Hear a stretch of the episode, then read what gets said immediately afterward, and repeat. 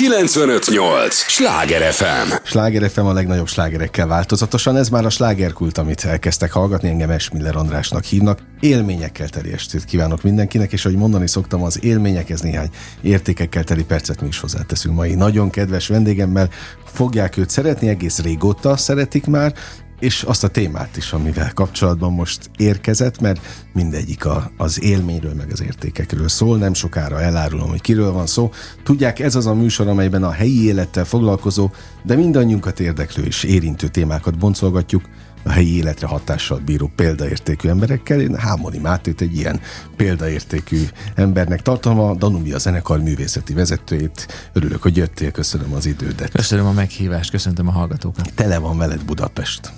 Hát azért ez túlzás, de... Én sok helyen láttalak a plakátokon. igen, igen. Van egy, van egy most egy kampányunk, ami egy picit eh, provokatív, egy picit figyelemfelkeltő, ugye az a mottónk most ebben az évadban, hogy komoly zene nincs, csak zene van és igazság szerint ez már régóta a mottónk, csak így nem mondtuk ki, és most kimondtuk, és arccal vállaltuk néhányan, akik az évadban fontos szerepet vállalnak, művészek, vendégművészek, karmesterek, énekesek, hogy igazság szerint sokkal átjárhatóbbak ezek a műfajok, és ezek a kategóriák. Mint amikben, amit hisznek Mint róla. amit hisznek, igen, azt gondolják, hogy aki a country szereti, az soha az életben nem fog rappet hallgatni, ami persze nem így van, nem feltétlenül van így, tehát van, akinél ez van, de az ember végig gondol a saját zeneízlésén, akkor azt látja, hogy egész más szeretett 10 évesen, 15 évesen, már lehet, hogy 20 évesen teljesen mást, és aztán később van, aki mondjuk csak 40-50 évesen jut el oda, hogy a klasszikus zenét is hallgassa. Uh-huh. De azt látom, hogy ezek egyre nyitottabbak, hogy a világ változik és gyorsul, sokszor egy 20 éves embert is el lehet érni azokkal a nehezebben befogadható klasszikus zenékkel, amikkel mi is foglalkozunk, és egyébként mi foglalkozunk más zenével is, mert tényleg a Quimby-től a, a Jeff Millsig nagyon széles a, a, a, paletta. Nem, a paletta, ami nem klasszikus zenei, csak. Hát azon gondolkodtam most, amíg hallgattalak ebben a két percben, már is a mélyén vagyunk egyébként a témán, de örülök neki, hogy akkor ezek szerint nem kell megérni a zenére? Ezt nem mondtam. Tehát meg kell érni, csak az emberek, tudod, van a gyors élelési sonka, meg a lassú érlelés, az emberek sem egyformán érnek. Tehát van, aki hamarabb Jogos. eljut oda. Azt gondolom, hogy nyitva kell tartani az opciókat, mint hogy az interneten minden ott van, egy kattintás tényleg. A, valahogy fel kell azt mérni az embereknek is, hogy ez így van a zenével is. És nem biztos, hogy be kell ragadni abba, amit a Spotify nyomni fog neked, hogy te mindig ezeket uh-huh. szeretted, akkor csak ezeket hallgass, uh-huh. hanem merni kell kicsit kilépni a komfortzónából, és nagy meglepetések érhetik az embert. Mi tulajdonképpen olyan koncerteket adunk meg sorozatokat a Danubia zenekarral, amik pont ezt a komfortzónából való kilépést segítik elő, és azt látjuk, hogy az emberek szeretnek jó értelemben meglepődni. Biztos, hogy nem mindenki, de akinek megvan ez a kis kalandvágya, aznak érdemes velünk tartania, mert tényleg nagyon sokféle zenét játszunk. Kurták György operájától, amivel októberben Európát jártuk, és hatalmas szakmai sikert arattunk vele, egészen mondjuk Máté Péter számokig, amiket szintén Tóth Verával játszunk majd a karácsonyi időszakban, vagy Zsédával fogunk fellépni. Szóval nagyon-nagyon széles a jó zenéknek a palettája, és mi ezt a palettát a lehető legszélesebb módon szeretnénk bejárni a Danubiával. Biztos, hogy már nagyon sokan kérdezték tőled, bocs, hogy, hogy ugyanazt fogom én is, de őszintén érdekel. Mi szól az autódban? Igen, ezt szokták kérdezni. Semmi. Tényleg? Néha rádió. Annyira telítődsz? Igen. Egyrészt autóban nem annyira jó azt a fajta zenét hallgatni. Mondjuk én általában, ha hallgatok, tehát nem igaz ez sem, akkor most legutóbb Led Zeppelin-t hallgattam, szoktam Nine Inch Nails-t is, Eminemet is hallgattam, és általában jazz szoktam még hallgatni, uh-huh. régebbi jazz mondjuk 30-40-es évekből, és klasszikus zenét nagyon ritkán, hiszen az folyamatosan szól a fejemben. Tehát uh-huh. ami darabbal foglalkozom, ha fölébredek, akkor reggel az van, hogy az szól, és ha lefekszem, akkor, akkor még mindig is. szól. Úgyhogy Kinyitod ezt... a szemed, és azonnal igen. Már ott van. Most próbáltam azt, hogy így elzárom, ilyen mérgesen belefele gondoltam, hogy most nem szólhat tovább a Janis Kiki, és akkor egy picit abba hagyta, aztán újra kezdte. Aha. Ez mindig így ment? Hát mióta zenével foglalkozom, azóta nagyjából igen. Igen, de ez nem zavaró, tehát megszokod egy idő után. Uh-huh. Az agy így tanul. Tehát én foglalkozom egy darabbal, vagy több darabbal, és az agy ismétli magában. Tehát uh-huh. nem is kell feltétlenül oda koncentrálnod, és tanulja, és csinálja, és próbálkozik vele, javítgatja. Fantasztikus az agy. Tehát sokkal okosabb, mint amilyenek mi vagyunk. Meg mint azt hinnénk. Mint azt hinnénk. Nincs is kihasználva egy csomó biztos, hogy nincs része. kihasználva, és, és megold egy csomó problémát. Tehát a tudatos része az egy százalék szerintem az agy munkájának. Az összes többit ő maga megoldja, anélkül, hogy mi ebben nagyon belekontárkodnánk. Ez, egyébként ezt teszi lehetővé a zeneélvezetet is, mert az agyad eldönti, hogy szereted uh-huh. azt a zenét, vagy nem. Hm. Mit láttok, hogy a, ha a plakáttal kezdtem, ugye én tényleg én napi szinten jövök, megyek, és, és nagyon sokszor, sokszor jöttél szembe, ezért mondtam, hogy téged látlak, hogy vele van, veled van, vagy veletek van tele Budapest, hogy átjön, és, és megértik az üzenetet? Akiknek ezt szántátok? A legtöbben meg, bár nekem a szándékom az is volt ezzel a plakátkampányjal, hogy, hogy egy diskurzust kezdjünk el erről az uh-huh. egészről. Tehát én azt látom, hogy az az udvarias kategorizálás, hogy a klasszikus zene az egy ilyen unalmas, elnyomok egy ásítást, miközben csak rágondolok, és nem igazán járnak az emberek klasszikus zene. Van egy réteg, aki nagyon jár, tehát nekünk is teltházasok a koncertjeink, de azért én azt gondolom, hogy ez egy annyira szuper dolog, hogy miért nem lehet az, hogy a, hogy a 10 millióból 8 millió ember életében ott van valamilyen szinten, és nem uh-huh. csak mondjuk 50 ezerében. Tehát én ezt szélesíteni szeretném, mindig is ezzel foglalkoztam, engem ez érdekelt. Ez egy megosztó tevékenység, van, aki azt gondolja, hogy ez, ez nem méltó a klasszikus zenét űzőkhöz. Én máshonnan fogalmazok, én nem a klasszikus zene szempontját nézem, hanem az ember szempontját. Uh-huh. És az emberi létnek az egyik legfantasztikusabb adománya a zene és a zenével össze tudjuk kötni egymást. Ez sokkal egyszerűbb, mint bármiféle szóval, gondolattal, ideológiával. A zene azonnal összeköt két embert, hogyha közösen hallgatják, uh-huh. és mhm. együtt vannak egy teremben, és ez egy ezt olyan mindenki csoda. érti azt a nyelvet. Ezt mindenki érti, ez egy olyan csoda, amire szüksége van ennek az országnak, meg ennek a világnak, én azt gondolom, ebben nagyon hiszek, és ezért bevállaltuk ezt a provokatív kampányt, beszéljenek róla az emberek, értsenek vele egyet, vitatkozzanak vele, legyen róla véleményük. Két tegyük fel azt a kérdést, hogy az komoly zene, ez most az én életemben van, nincs, ez Aha. engem érdekel, nem érdekel, mit akar ez mondani. Uh-huh. Igazából ez volt a szándék, de elég sokan értik, tehát a szakmában is, akikkel dolgozunk, a legtöbben értik, hogy miről van szó, és vannak, akik nagyon mérgesek biztos, de ez már csak egy ilyen műfaj. Ja, hát abszolút. abszolút. Azon gondolkodtam most, hogy hallgatnak, hogy tulajdonképpen neked azért ez régi mániád, hogy, hogy már a másként kommunikálás. Az, hogy belemersz állni dolgokba, most csak a zenegyűlölő jutott eszembe, az egy ilyen mérföldkő volt szerintem.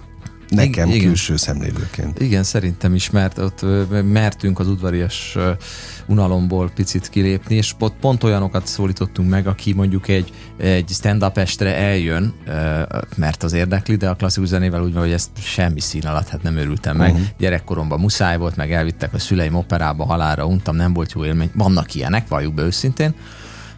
És de egy más miatt bejön, és pont ezek az emberek azok, akik aztán utána úgy jönnek, hogy hú, basszus, tök vicces volt, tök jó volt, de a zene mennyire jó volt. Igen. Hogy a koncert része. És ez annyira működik, hogy ez például egy állandóan teltházas eseményünk, úgyhogy most ezt majd visszük januárban vidékre is, nagyobb városokba, kis turnét szervezünk belőle.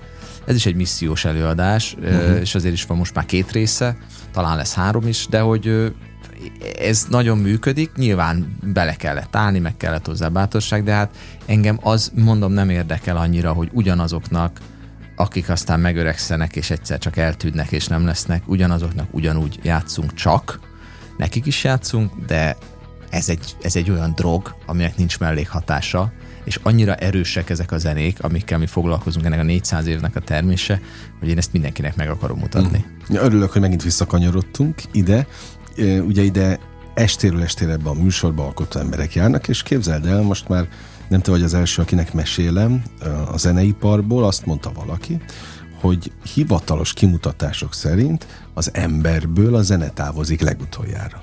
Hm. Élmény szinten is. Tehát, hogy annyira mélyen bevésődik, hát gondoljunk csak arra, hogy mit vált ki, milyen élményeket egy-egy zene, amihez társítottunk emléket korábban. És ilyen szempontból most akkor a felelősségedet is kérdezem, vagy felelősségeteket, hogy ez, ez megvan-e tudatosan, vagy, vagy ez úgy ösztönös?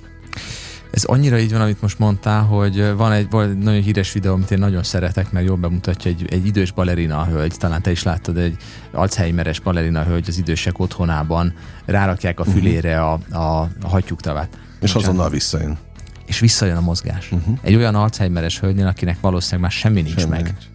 Tehát arra nem emlékszik, hogy a gyerekeire nem emlékszik, a saját nevére nem emlékszik, és ebben a helyzetben visszajön a zenével együtt a mozgás. Tehát ez, ez, ez tudja, hogy így van, hogy ez a legmélyebben. Sőt, én azt tanultam édesapámtól, aki egy kutató volt, hogy bizonyos kutatások szerint a, a zene az ősi, mint a beszéd. Uh-huh. Tehát az emberek előbb tudtak zenélni, és zenében kommunikálni, mint, mint szavakkal.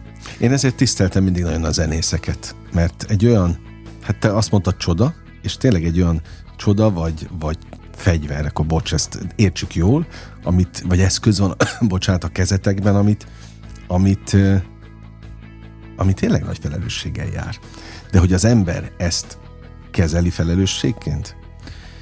Vagy teszi a dolgát? Teszi a dolgát, de a felelősség az ott van, van felelősség, és nem akarok kibújni alóla, hogy, hogy a jót a rossztól elválasszuk. Tehát ugye azt, mond, azt mondja a kampány, hogy komoly zene nincs, csak zene van, uh-huh. de azért a zenén belül van jó zene, meg van rossz zene, vagy nem annyira jó zene, és nekünk, akiknek ez a hivatásunk, talán az le a legnagyobb felelősségünk, hogy a jót a kevésbé jótól elválasszuk, és azokat a zenéket toljuk, amik tényleg jók, tehát amik, amik mélységet mutatnak, amik magukkal ragadnak, amik a saját műfajukon belül kiemelkedőek és ebben van, van felelősségünk, hogy ne, és van egy csomó zenemű, ami eltűnik. Hát Vivaldi, aki a legnépszerűbb klasszikus zeneszerzők egyike, gyakorlatilag 300 évre nem így eltűnt. Nem ismerte senki, őt a 20. században fedezték fel újra. Nem tudták a Mozart, meg Beethoven, meg nem tudom, Wagner idejében, hogy van négy évszak. Nem tudtak róla. Tehát a négy évszak Ez az most egy megint egy külön lélektan, hogy, hogy ezt hogyan lehet kivédeni. És pont egyébként, Sehogy. jó, de egyébként ezen gondolkodtam, amíg vártalak, és készültem a veled való beszélgetésre, hogy azért itt az érték mentés, az érték őrzés és az érték teremtés is mind, mind, mind jellemző rátok, azért egy hidat képeztek ilyen szempontból. Hát a múlt értékeit próbáljátok a, a jelenben is akár ismeretterjesztő módon. Igen, de ugye ez nagyon fontos, hogy a hidat oda érdemes építeni, ahol a két parton laknak emberek, uh-huh. és olyan hidat érdemes építeni, amin át akarnak menni. Mert én megépíthetem a két lakatlan sziget közötti hidat, hogyha azon senki nem fog menni, akkor azt úgy hívják, hogy, ez is jogos. Hogy, hogy, hogy, hogy nem tudom én, okosba építettem valamit, uh-huh. de nincs értelme. Tehát nekünk azt is figyelni kell, és talán ez az, ami megütközést kell sokakban, akik azt gondolják, hogy nekünk csak Brucknert kéne játszani egész nap, hogy nekem fontos, hogy ezen a hídon járjanak emberek, és ahhoz meg kell találni, hogy hogy fognak rálépni. Amit említettél, ezen egy ülölő is ide vonatkozik, vagy ez ennek egy eszköze az ifjúsági koncertjénk, amik most, hogy beszélgettünk, most is kettőt csináltam délelőtt iskolákban, tehát ezek mind azt célozzák, hogy terelgessem úgy a híd felé az uh-huh. embereket, mutassam nekik, hogy figyelj, tökre érdemes átmenni, mert egyrészt gyönyörű a kilátás, másrészt a másik oldalon olyasmi van, amivel még nem találkoztál. De nem lehet erőszakkal. Tehát itt mindenki önként vásárol jegyet. És nekünk az a mérőszám, hogy hányan vásárolnak jegyet. Az uh-huh. mutatja, hogy a munkánk jó vagy nem. Tehát lehetsz te proféta, hogyha asztalfióknak dolgozol, akkor az semmit nem fog érni. Nekünk tök egyszerűen lehet le- mérni, hogy jól csináljuk, vagy nem. Jönnek az emberek, vagy nem jönnek. És most azért azt látjuk, hogy jönnek. Beleszólnak? Hogy mit szeretnének hallani? Egy idő után kialakul a törzsközönségnél egy bizalom. Tehát aki e- azt a fajta gondolkodást, amit képviselünk, ezt elfogadja, vagy szereti, akkor ez meg fog bízni egy idő uh-huh. után, és azt mondja, hogy figyelj, megyek, mert tudom, hogy nem fogsz átverni, van aztán véleményük, van, amire kevésbé jönnek, van, amire jobban jönnek, vannak az örökslágerek, de figyelni kell, nagyon figyelni kell a közönséget. Tehát nem lehet úgymond magas művészetet csinálni a közönség nélkül. Én azt gondolom, hogy csak velük együtt lehet, és nem szabad lenézni az embereket. Volt olyan élményünk, hogy Ligetit játszottunk egy koncerten, és hát először ugye elriasztja az embereket, hogy kortárs zene, aztán amikor rájöttek, hogy ez tele van humorral és hihetetlen sziporkázó zene. A legnagyobb sikere a koncerten annak volt. Csak ezt az első idegenkedést kell valahogy legyőzni, és ha megvan a hitel, meg a bizalom az irányunkba, akkor már vihetünk ligetit, vihetünk neki kurtágot, mint most e, októberben, bármit, és nyitottak lesznek rá. Nem garantálom, hogy szeretni fogják, és a végén azt mondják, hogy ezt akkor örökre a Spotify listámra ráteszem, de kinyitunk világokat, amiket egyébként nem biztos, hogy megláttak volna. És ezek a világok, amiket ti elvisztek, egy művészeti vezetőnek pont az a dolga, hogy ő válassza ki, vagy azért a művészeti vezetés is egy, egy sok szereplős munka. Ö, olyan értelemben sok szereplős munka, hogy van egy nagyon jó csapat a zenekar mögött, és ö, ők azért kritikai éllel, különösen az ügyvezető társam, mondjuk így Ács Péter, ő, őt uh-huh. mindig megkérdezem. Mert ő azért fontos a külső szem, meg a feleségemet is mindig megkérdezem, hogy hogy jól gondolom, tehát nem lehet ezt teljesen egyedül csinálni. A kreatív része az általában egy, egy, azt egyedül kreatívkodni nagyon nehéz csapatban, tehát ez, uh-huh. ez nem egy demokratikus műfaj. Viszont az, hogy mi ebből lesz termék, meg mi, mi valósul meg, az már csapatmunka abszolút, tehát ott, ott kellenek, kellenek a többiek, és kell az, hogy, hogy rámutassanak, hogy figyelj, ez a te fejedben így van, de egyébként nincs, vagy azt mondják, hogy hát én ezt nem látom, de bízom benned, és vágjunk uh-huh. bele, mert voltak azért ilyenek is. Volt, ami átment, és volt, ami nem úgy sikerült, mint hogy gondoltuk. Aha. Sláger FM a legnagyobb slágerekkel változatosan. Ez a slágerkult, örülök, hogy itt vannak. Hámori Máténak is nagyon örülök, aki a Danubia zenekar művészeti vezetője, és hát ha már művészeti vezetői titulusodat ismételgetem, itt meg kell, hogy kérdezem, mennyire látod előre az életeteket? A zenekarral? Uh, hát ugye a részletesség a kérdés. Pázlatosan mondjuk két és fél évre, Aha. Uh, részletesen mondjuk uh, egy évre, tehát az, az, hogy napi szinten mit fogok csinálni, órára lebontva, azt olyan fél évre. Uh-huh. Nagy tudatosság kell ehhez? Hogy így tud működtetni a zenekart? Hát kell, tehát el, nagyon előre kell gondolkodni, mert mindig jön be valami, tehát mindig vannak utolsó pillanatos uh-huh. beesések, és a naptárunk az egy eléggé ilyen színes halmaz, ami, ami tényleg nagyon-nagyon tele van, és egyre jobban tele van. De azt gondolom, hogy azért mert hozzá lehet ez az élethez szokni, tehát amikor a család életedet is úgy tervezett, hogy most van nem tudom én mi november, és akkor majd mikor, mit, mit fogunk csinálni április végén, akkor van egy nap vagy két nap, hogy el tudunk menni. Tehát nálunk nincsenek ilyen spontán, hogy na most ugorjunk le valahol, azt mindent tervezni kell. Uh-huh. De de ez nem, nem feltétlenül baj, tehát hozzászokik az ember egy idő után. Ez is természetes lesz. És természetessé válik, igen. Mert nem nagyon lehet ebben a műfajban máshogy is, mondjuk egy német zenekarhoz képest mi is mi le vagyunk maradva, hogy Magyarországon azért sokkal kevésbé tervezünk előre, mint Nyugat-Európában. De azért ebbe is azt látom, hogy fejlődik nem csak mi, hanem az egész szakma. Hány ember fölött regnálsz? Hát én tulajdonképpen nulla, mert uh, itt van egy ügyvezető, aki a munkáltató, okay de ugye az, de a, a, szervezetünk tartozik 60 valahány zenész munkavállaló, aki állásban van. Most a zenekar ugye nagyobb is tud lenni, de ők állandó kisegítőink, akik szerződéssel jönnek, és van egy 14-15 fős irodánk, ami, ami a háttérmunkát végzi, és amit folyamatosan bővíteni kell, mert, mert hát 150 koncert van egy évben, alsó hangom, uh-huh.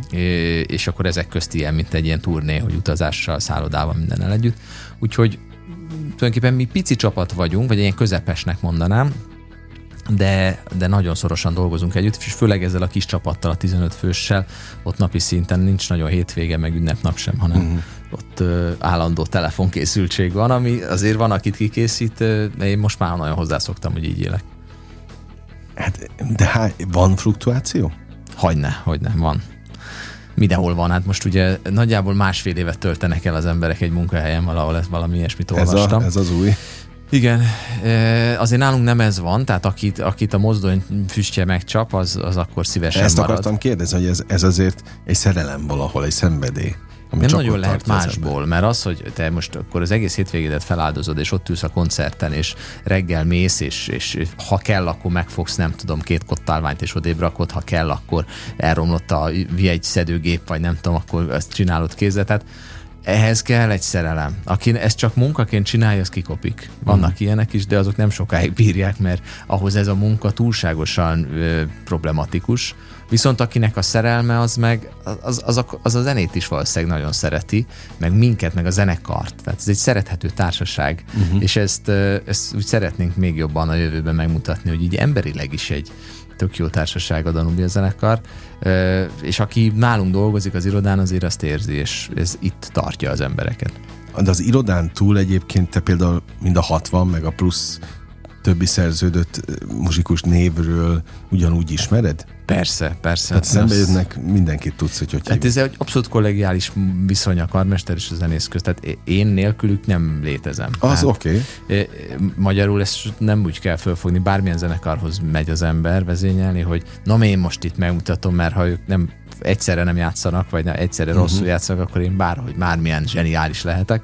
Magyarul ez egy nagyon kollegiális viszony, és bizonyos értelemben a karmester és a zenészek teljesen egyenrangúak. Uh-huh. Tehát a aláfölé rendeltségre azért van szükség, hogy működni tudjon a dolog, hogy tudjunk uh-huh. próbálni, hogy tudjunk előre menni, és nem mindenki egyszerre ordibálja az ötleteit. Ezért van egy kitüntetett szereplő, ez a karmester, aki vezeti a próbát, és hatékonyá teszi a munkát, mert a világ egyik legdrágább üzeméről van szó, hogy ezek uh-huh. nagyon magasan képzett emberek, teljesítménybérben vannak, nálunk minden perc az, az kőkeményen ketyek, hogy mennyibe kerül. Akkor nem nagyon vannak késések. Itt nincs, tehát ez nem az, mint a, a színházi világnak nekem mindig fura megszokni, az operába is dolgozom, és ott, ott néha azért van, amikor rendpróbák vannak, hogy tízre van kiírva a próba, és akkor 10 óra 15-kor még így ülünk, hogy akkor most mi van.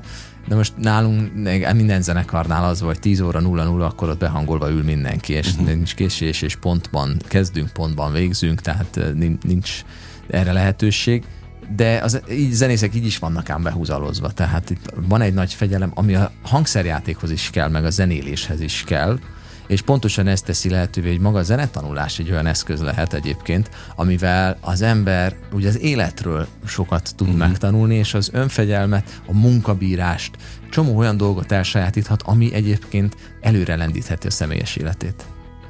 A a próbák hogyan zajlanak? Némi kulisszatitkot árulj el nekünk, hogy minden héten folyamatosan vannak próbák? Ö, hát mind... hogy, hogy néz ki az életetek? Hát ugye mondtam, hogy 150 koncertünk van, ugye ezt akkor elosztjuk a napok számával, akkor kijön az, hogy nem nagyon vannak üres hetek. Nyáron van olyan, hogy vannak üres hetek, mert ugye télen viszont van olyan, mint most ahogy említettem, hogy egy nap két koncert is van, vagy akár három uh-huh. is, tehát erre is van, van mód, de egyébként meg egy nagyobb projekthez egy egész hetet próbálunk, tehát uh-huh. amikor egy nagy műsor van a Zeneakadémián, mondjuk a november 15 Tehát akkor koncert, ezek ilyen kiemelt? Ezek kiemeltek, mert itt nagyon nehéz, Produkció. nagyon összetett műsorokat játszunk, nagy zenekart igénylőket, nagyon sok a kortárs mű, az, az új mű, uh-huh. az izgalmas mű, ami több próbát igényel. Tehát ilyenkor azért egész héten keményen dolgozunk, plusz otthon gyakorolnak a zenészek, tehát emellett... Jó, bár ezt nem tudtam, mert azt hittem, hogy ez úgy működik, hogy mint egy munkahely, ha van fellépés, hanem be kell menni, ott lejátszátok a próbát, és ez maga a munka. Nem, ez úgy néz ki, mint a projekt lenne, tehát mint egy, mint uh-huh. egy mhm. színház. Van egy új darab, megtanulod a szöveget, bemész próbálni, van x darab próba, és utána előadás. Nálunk is ez hogy meg kell tanulni a szöveget, a kottát, bemész próbálni, van részpróba, amikor csak a hegedűk együtt, uh-huh. van olyan, amikor az egész zenekar, csak az ütők külön, ez be van uh-huh. osztva előre, ugye nagyjából egy évre, uh-huh. és és akkor látod az életedet, hogy mikor hol leszel, Amellett vállalhatsz más munkát is, tehát ugye szólistaként nagyon sokan kamaráznak, máshol is dolgoznak, de, de ezeken ott kell lenni, és ennyi idő van a karmesternek és a zenekarnak, hogy összerakjuk Össze. a, a műsort, és akkor showtime, megyünk a színpadra, most már hál' Istennek nem csak egyszer, egyszer játszunk el egy koncertet, hanem azért... Mert régen ez egyébként ez volt a jellemző? Hát a legtöbb zenekarnál ma is ez van, hogy, hogy egyszer, mert ugye mondjuk Amerikában, ahol nem tudom én, 20 millió lakosra van uh-huh. egy szimfonikus zenekar, ott megcsinálják azt, hogy ilyen 5000-es hólókban játszanak, és akkor játszanak négyet belőle. Uh-huh. Magyarországon ugye kis területen van sok zenekar, ami egy nagyon nagy gazdagság egyébként, tehát egy, egy, egy ilyen iszonyú nagy kincse luxus. ennek az országnak. Lehet luxusnak is nevezni, ez, ez egy ö, olyan dolog, hogy a svájciaknál luxus, hogy annyi jó csokoládé van. De hát, van, jogos, az, jogos. De Svájc arról híres, hogy sok jó csokoládé uh-huh. van. Miért van egy olyan pici országban annyi csokoládé? Legyen uh-huh. kevesebb. Hát ne legyen kevesebb. Tehát Magyarországnak az egyik, nem sok mindenben vagyunk annyira világszínvonalúak, az, az egyik az uh-huh. ez úgyhogy szerintem erre vigyázni kell erre. Aha, okay. Viszont mi már arra törekszünk, hogy ne egyszer játszunk el valamit. A novemberi koncertünket például négyszer fogjuk eljátszani. Na azt mondd is el kérlek, hogy pontosan mikor, hol? Ez november 15-e Zene Akadémián, a bérletünkben. Uh-huh. Nagyon izgalmas lesz. Egy, egy új bemutató, magyarországi bemutató Abraham Zennek csak balkézre írt zongora verseny. Tehát csak a balkezedet kell használni. Balog József lesz a, a szólista, az egyik legjobb magyar zongoraművész mellett egy Weiner, egy ilyen nagyon pörgős, vidám, fantasztikus zene, tehát az ember azt mondjuk az autóba szívesen hallgatja egy borús mm. hétfő reggelen, és utána Csajkovszki monumentális ötödik szimfóniája, ami meg élet, halál, szerelem, minden benne van. Az ember könnyekkel, könnyekkel távozik a zeneakadémiáról, remélhetőleg örömkönnyekkel, És ezt a műsort eljátszuk Pécsett is, a Kodály Központban, ami egy fantasztikus koncertterem. Egerben kis módosítással megkezd helyen is eljátszuk, tehát ez négyszer fog menni novemberben. Úgy érdemes figyelni a honlapunkat is, mert ott az összes vidéki koncertünk is ott van, és a budapestiek is. Volt ugye az előző blogban, amikor mesélted, hogy fölébredsz, és akkor már a zenével hallod Igen. a fejedben. De álmodsz is zenével? Hát olyan, igen, ugye van a Vizsgaálom című dolog, nekem az, az szokott lenni, hogy bemegyek az operaház árkába, és nincs kinn a kotta, és nem tudom, hogy milyen darabot kell vezényelni. Aha.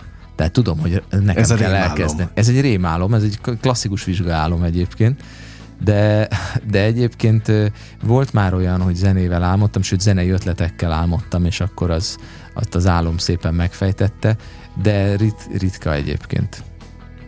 Azért örülök, hogy jöttél, mert most meg tudok kérdezni olyan szakmai dolgokat, ami egyrészt nem tudok minden nap bárkitől megkérdezni, meg biztos vagyok benne, hogy a hallgatókat is érdekli, meg hát karmesterrel sem beszélget az ember azért minden nap. Szóval az, a, nyilvánvalóan az az alap, hogy ez nem olyan egyszerű, hogy csak úgy mutogatsz a pálcával. De a zenészek tudnának karmester nélkül muzsikálni? Van, amit igen. Tehát ez attól függ, milyen zenéről van szó. Tehát például az operát említettem sokszor, mert az a másik nagy szerelmem a Danubia mellett. Ö, operát nem, azt nem lehetne karmester uh-huh. nélkül, mert ott ugye távol is van az énekkar, a színpadon az énekesek, mindenkit inteni kell, össze kell tartani, hogyha valaki késik, akkor a másikat hozzá kell idomítani. Tehát ez egy folyamatos uh-huh. biciklizés csak egy keréken az opera.